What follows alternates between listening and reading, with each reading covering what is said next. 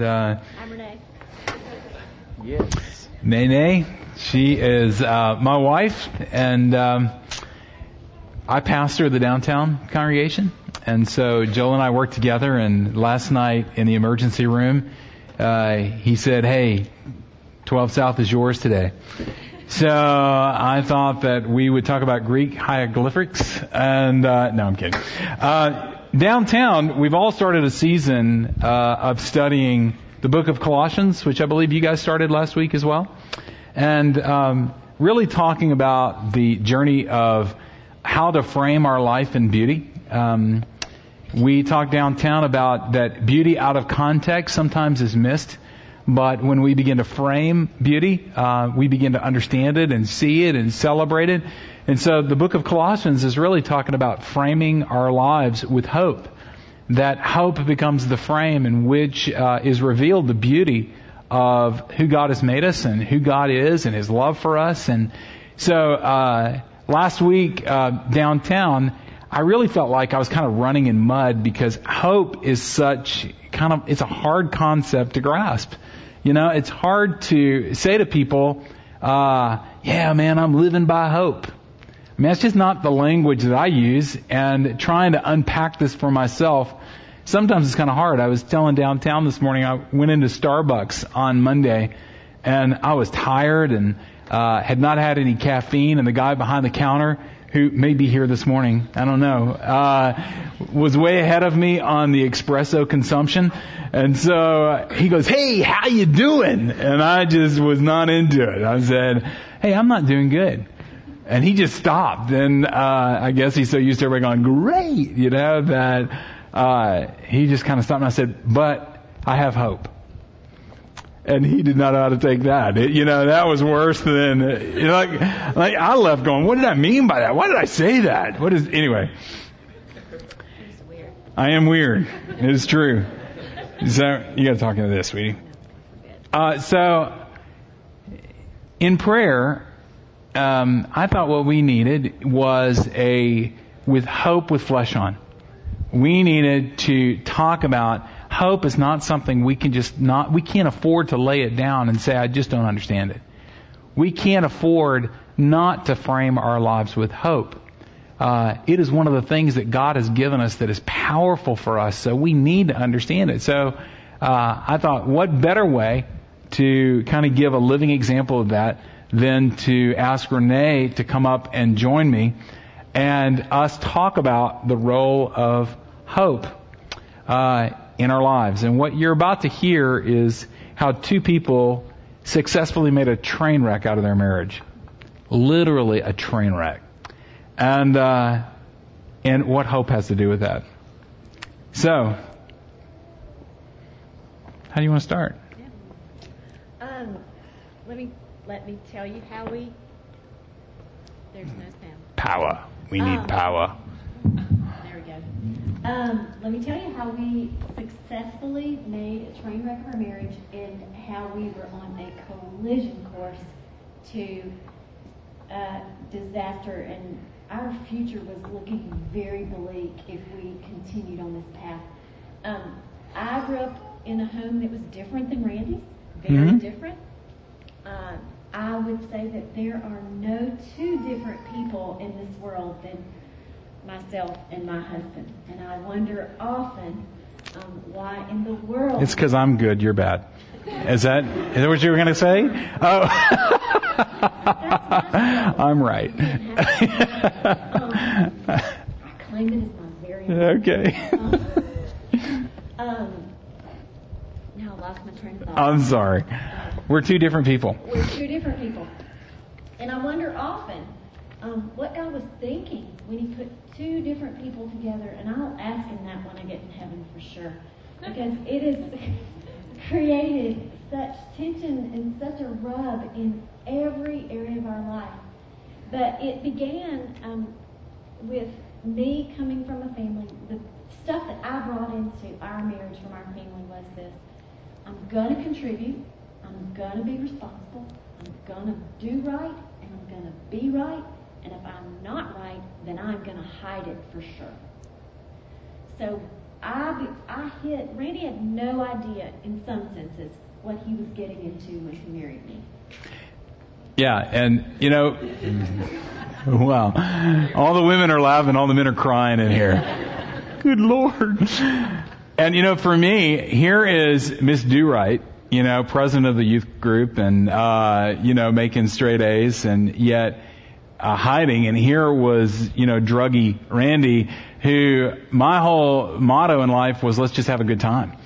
Let's have a great time. But what was behind that was my idol of being a people pleaser that I was going to please everybody I was with. I was going to make you happy. I was going to do the things that made you happy. I just want everybody to be happy. But under that was the ugliness that I just want you to be happy with me. Like me, you know, support me, cheer me on.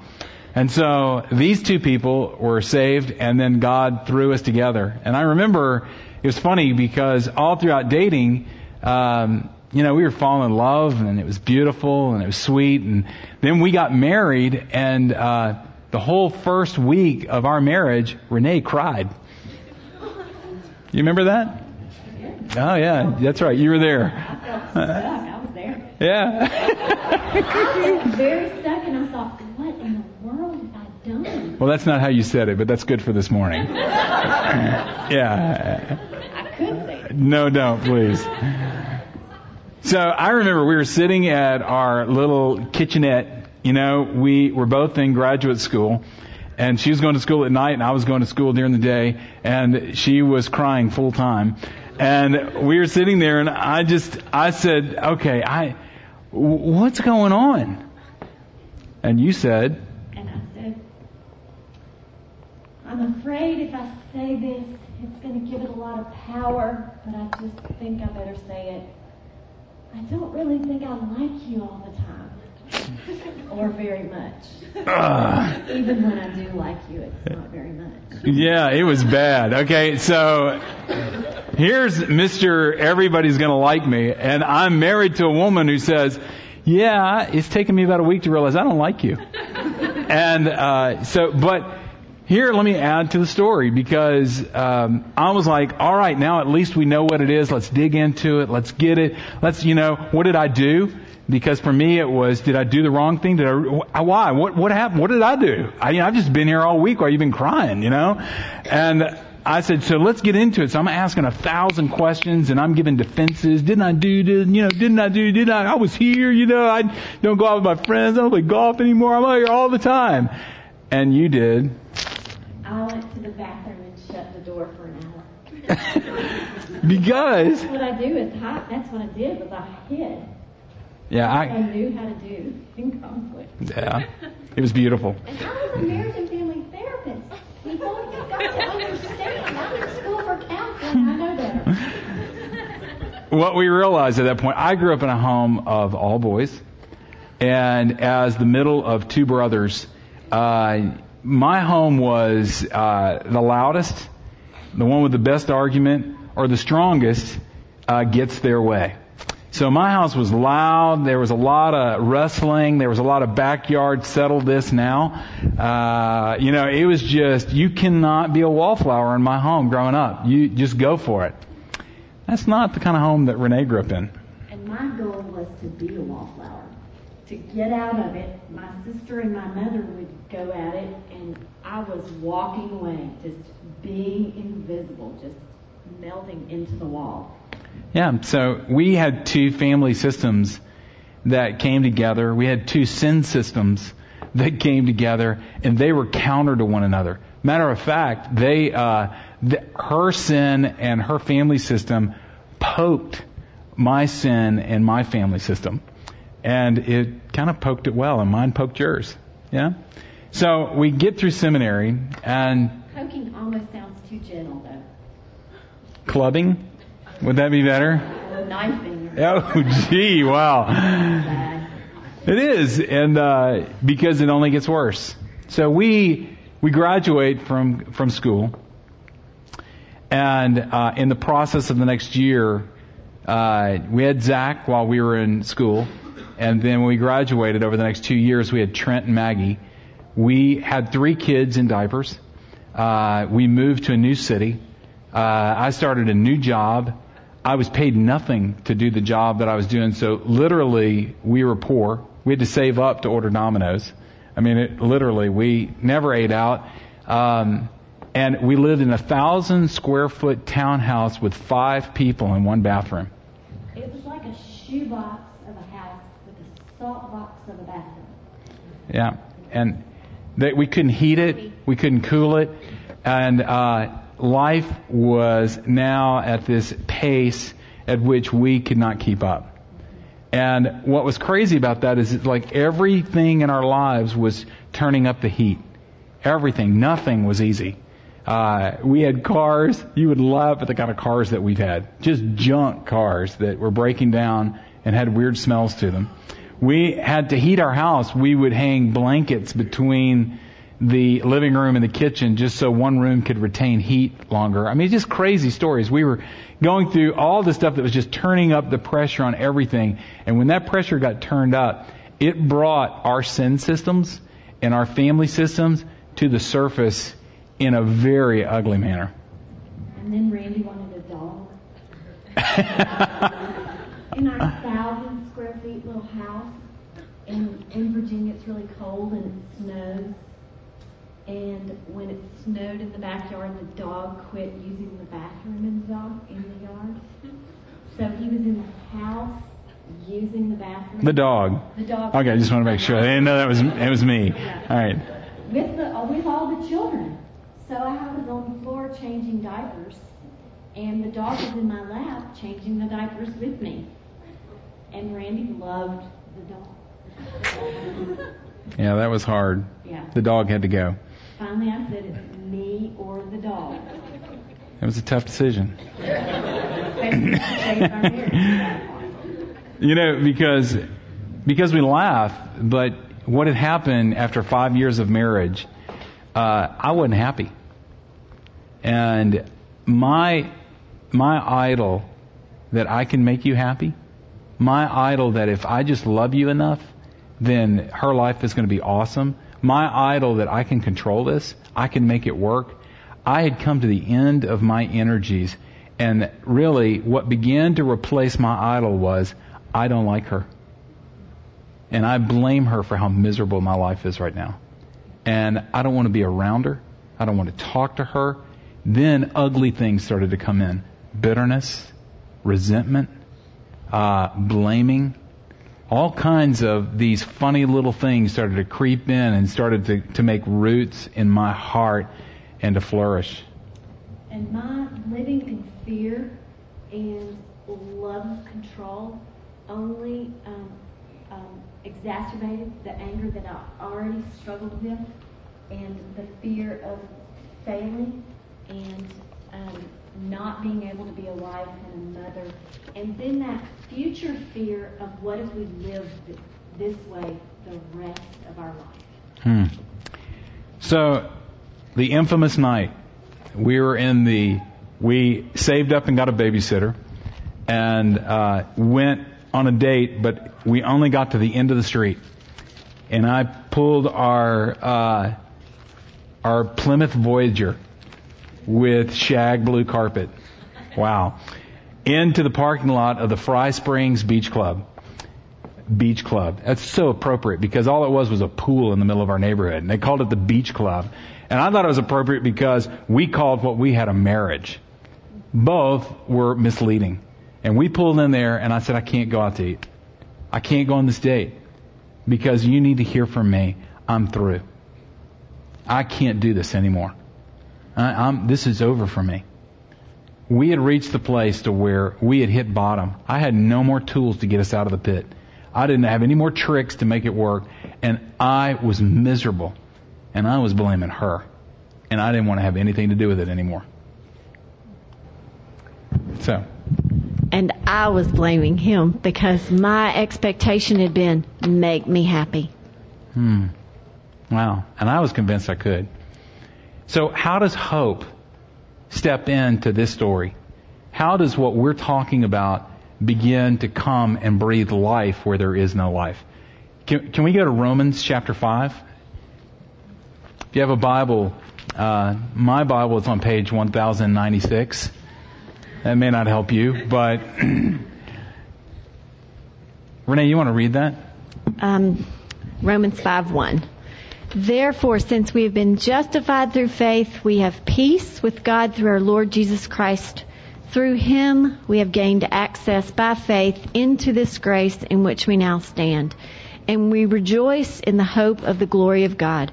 Not only so, but we also rejoice in our sufferings because we know that suffering produces perseverance, perseverance character, and character hope, and hope does not disappoint us because God has poured out His love into our hearts by the Holy Spirit whom He has given us. You know, hear that last point because I, I encourage you. That was in Romans chapter five. Wow, Romans five, one through I think it's verse five. That we hear one thing out of this: hope does not disappoint because he, he is pouring His love out into our hearts. That the one thing that I want you to hear today is hope allows me to listen to someone who says, "Can you hear that I love you?" Can you hear that I have love that I'm pouring out into the middle of your life that's framed by hope? Because, see, here's what's crazy is if you're hurting, if you're in a lot of pain, and I come to you and I go, I can help, but you don't trust me, what are you going to do? See, you're not going to, you're not going to, you're not going to listen to what I have to say, but if you believe this person who's, who's saying, taking my face in the middle of pain and saying, look at me. And I know they love me so much that they love me more than they love their own painlessness. Then I'll listen. So hope, having hope in the Lord that He loves me, allows me to listen. And what do we hear when we listen? Go to Colossians. Now we're back in Colossians. Colossians chapter 1. And we talked last week, Dave did a great job of talking about that in verse 5, the faith and the love that springs for hope that is stored up for you in heaven, and that you already heard about in the word of the truth, the gospel that's come to you. Dave talked about that last week, how faith and love springs forth out of hope. Now go to verse 9. For this reason, since the day we've heard about you, we've not stopped praying for you. Now listen to this prayer of hope, because this is what Paul is praying for us and for the folks that were in Colossae. Asking God to fill you with the knowledge of His will through all spiritual wisdom and understanding. So there are three things that He wants us to have in the middle of our frame. Will, wisdom, and understanding. So let's take just a few minutes and let's just talk about what are these three things. Because they're essential that if this morning, whatever your situation is, wherever you're at, some of you may be in a marriage that's where Renee and I's were our first five years of, of life. You may not be married. Your singleness may be in a hopeless place. You know? Or whatever your situation. Some of you, your life may be what you call a hopeless situation. Matter of fact, if some of us knew what some of you are thinking about in your hopelessness, I, we would probably stop the service right now to try to love on you. So listen through that ears that the one who loves you says, first of all, I want you to know and to be filled with the knowledge of my will. Now, being filled, that word filled, really talks about being consumed or being possessed or being taken hold of. Look over here in verse uh, 8 of chapter 2. See to it that no one takes you captive through hollow and de- deceptive philosophies, which depends on human traditions and the basic principle of this world, rather than on Christ. That word, uh, taken captive, means to be kidnapped. And what Paul is saying, be filled with the will of God. Don't get kidnapped by the broken philosophies of this world. There is a competition going on for your heart. There, there are competing forces that are trying to win you over. One's trying to kidnap you, the other's trying to take hold, to win your heart for love. So what is the will of God? And when we talk about the will of God, you know, like, you know, do I get married? You know, do I go to work here? Do I go work there? Those are all great prayers about the will of God. But trust me, it's not, those things don't worry me or they're not as hard as the known will of God. So what was God's will in our marriage? In that situation, when we framed and we violently pushed our marriage into the frame of hope, the first thing we had to ask ourselves is, what is the will of God and will we let it consume us? And what was the will of God, Renee? That we not be divorced. Ugh.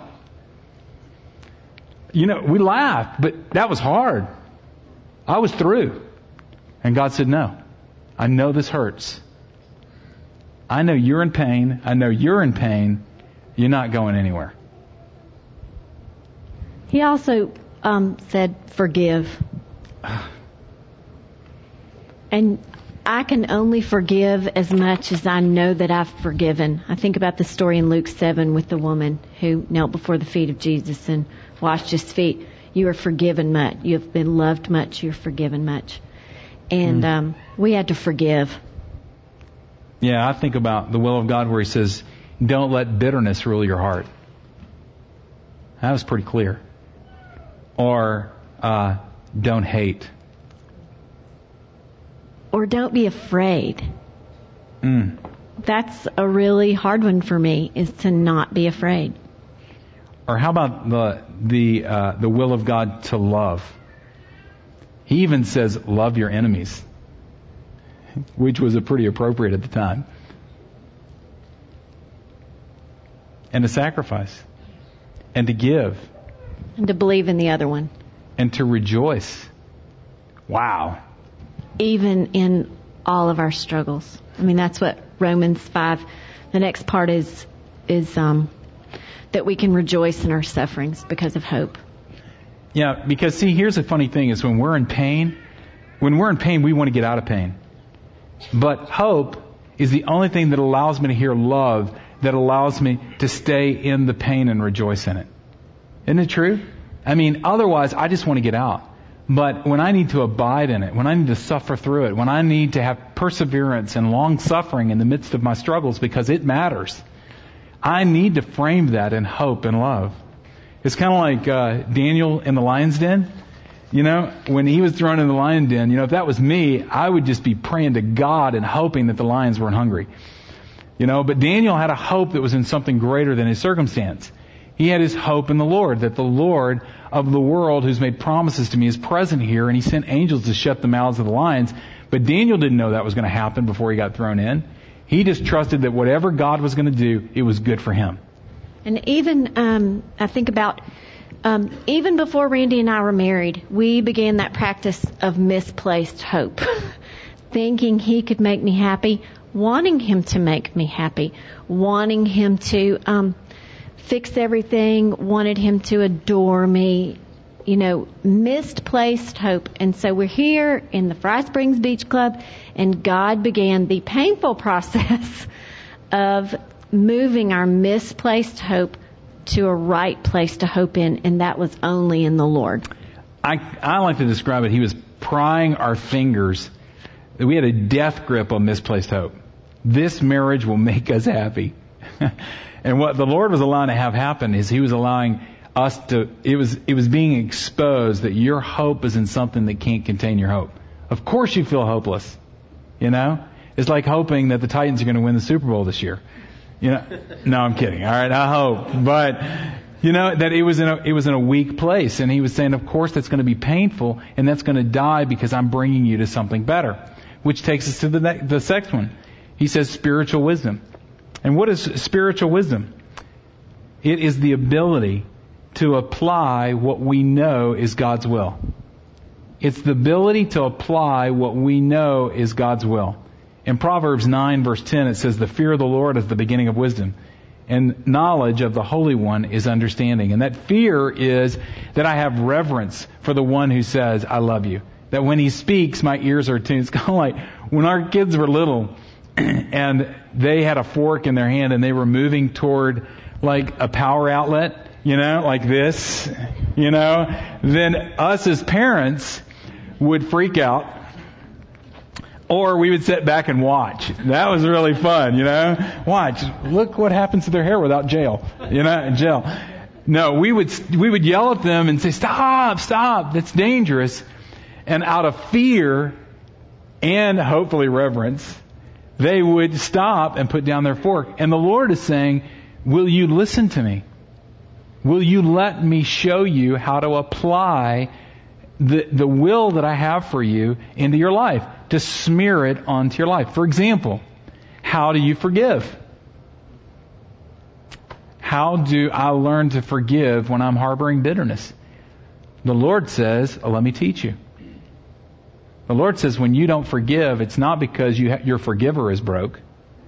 It's because you have a very small understanding of how much you've been forgiven. Explore the depth in which you've been forgiven, and then you'll be able to understand the gift that you can give to others because you have it. You just don't understand you have it. For example, he says, if you, if you love poorly, he doesn't say go and learn to be a better lover. He says go and learn how much you are loved. For he who loves little is forgiven little. He who loves much is forgiven much. We love because we were first loved. That's what the gospel says. So for me to take that into my marriage, I first had to understand this important point. This is, alright, this is a bombshell if you're tracking with us. The problem was not Renee.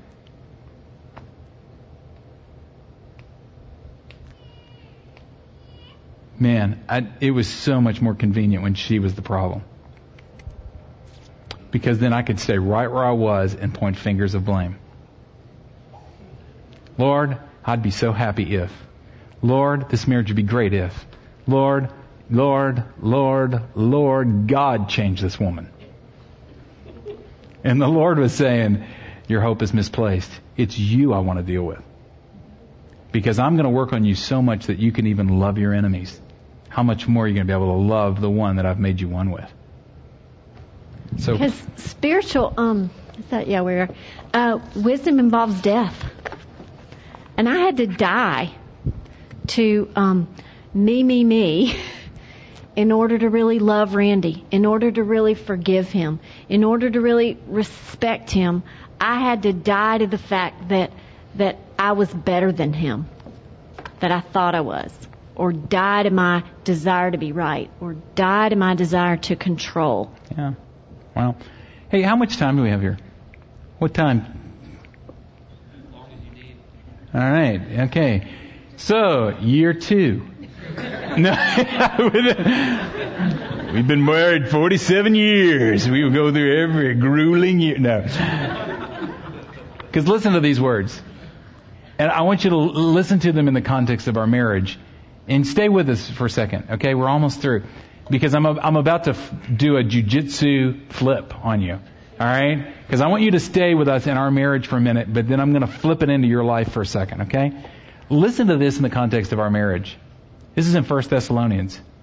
Live in peace with each other. See, let me stop for a minute. I don't know if you've ever had a moment in your life where you were so desperately hopeless that you didn't know if you could even breathe or get out of bed the next morning. I don't know if you've ever been in a place in your life where you were so discouraged and you were so beat down and so dissatisfied with how your life is turning out that that tears that's not even an adequate way to express the pain that you're feeling in your life. To where you feel like that in your heart somebody has taken a knife and scooped it out and served it to you cold. That's where we were. And I know we're laughing some this morning, but I can't describe to you the pain of saying, if this is what the rest of my life is like, I don't want it anymore. Live in peace with each other.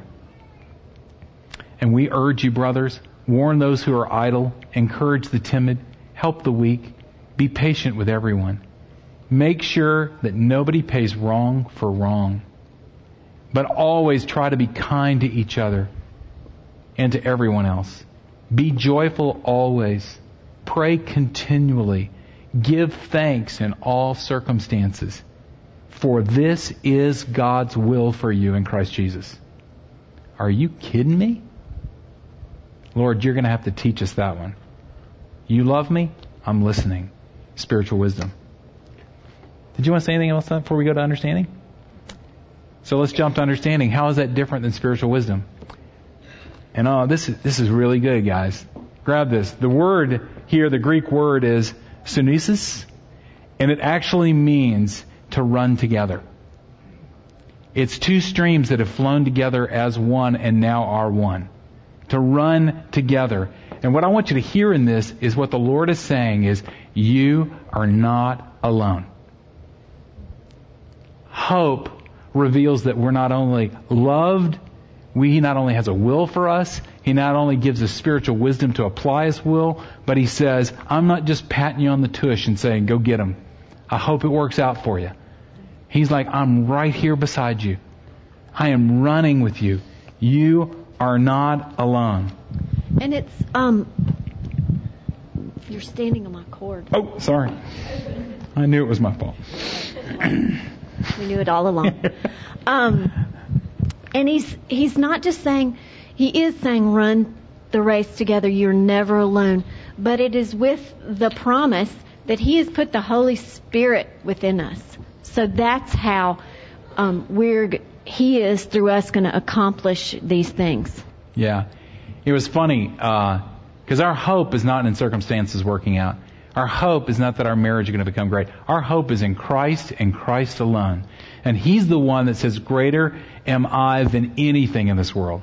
He's the one that says, I work all things together for the good. He's the one that says, Randy, take your eyes off your marriage and put your eyes on me. I am greater than this. It's funny, our son in college uh, called me the other day, and uh, we were talking, and he had run out of money. I mean, imagine that, you know, and because he had uh, had to pay his rent, and he wrote the check, and he didn't check to see if it cleared yet. He goes, "Hey, I gave the guy a week."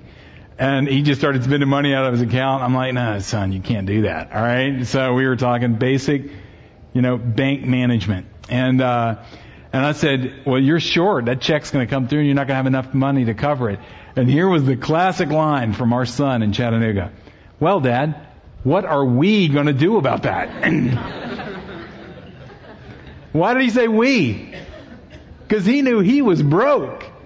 But he was talking to Big Daddy Warbucks. That's what he called you the other day when I talked to him. Yeah. it's not that I'm rich. I'm just richer than him. All right? Do you understand that the Lord celebrates when we do that? Lord, I've come to the end of my strength. I've come to the end of my resources. I'm bankrupt. Paul says, in my weakness, I boast because it reveals his strength. Spiritual understanding is waking up, folks, to the reality that you cannot get away from him. He is with you. And he is saying, I dare you to let your life reflect the reality that the King of Kings and the Lord of Lords is right here with you, working in you, and here's, alright, hang on, working through you that which is well pleasing in his sight. So, the only thing I would add to that, and Renee and I obviously are still married, that God began to do some healing. Uh, but do you guys realize that every week we have to make the choice to push our marriage into the frame of hope? Every week. Even after 20 some odd years of marriage. We have to do that. We have to exercise it. We're two sinful people that desperately need to be reminded of the gospel every day. So I'm inviting you on the journey of hope. That you would take whatever you're facing right now, whatever is going on in your life, whatever you have short-sighted yourself on that has robbed you of joy, contentment, or hope. And I'm asking you, would you dare to push it into the frame of hope? That God has a will for you. Let it fill you and consume you. He wants to give you spiritual wisdom on how to apply that to your life. And He wants to remind you every moment you are not alone. This is huge, guys. Your life matters. Do you understand that? No, seriously. No, I'm serious. All of you, your lives matter. God didn't make a mistake when He made you. And He's asking you to dance the dance to the tune of His love so that you can live out what He made you for. We were made for more than hopelessness, weren't we? Let's step into the power of that. So, I love my beautiful wife. Sometimes. But her hope is no longer in me. So, can I pray for us? Lord, uh, thank you that through your word we can bring our lives to you and realize that you give us hope. And it's because you so desperately love us. That your will for us is not to do us harm, but it's to give us a future. To let hope come alive.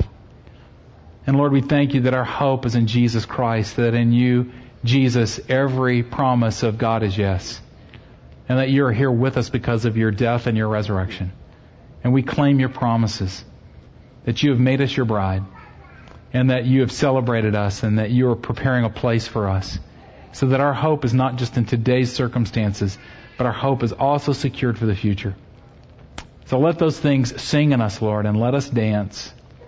A dance of hope because we are profoundly loved. And it's in Christ's name we pray. Amen.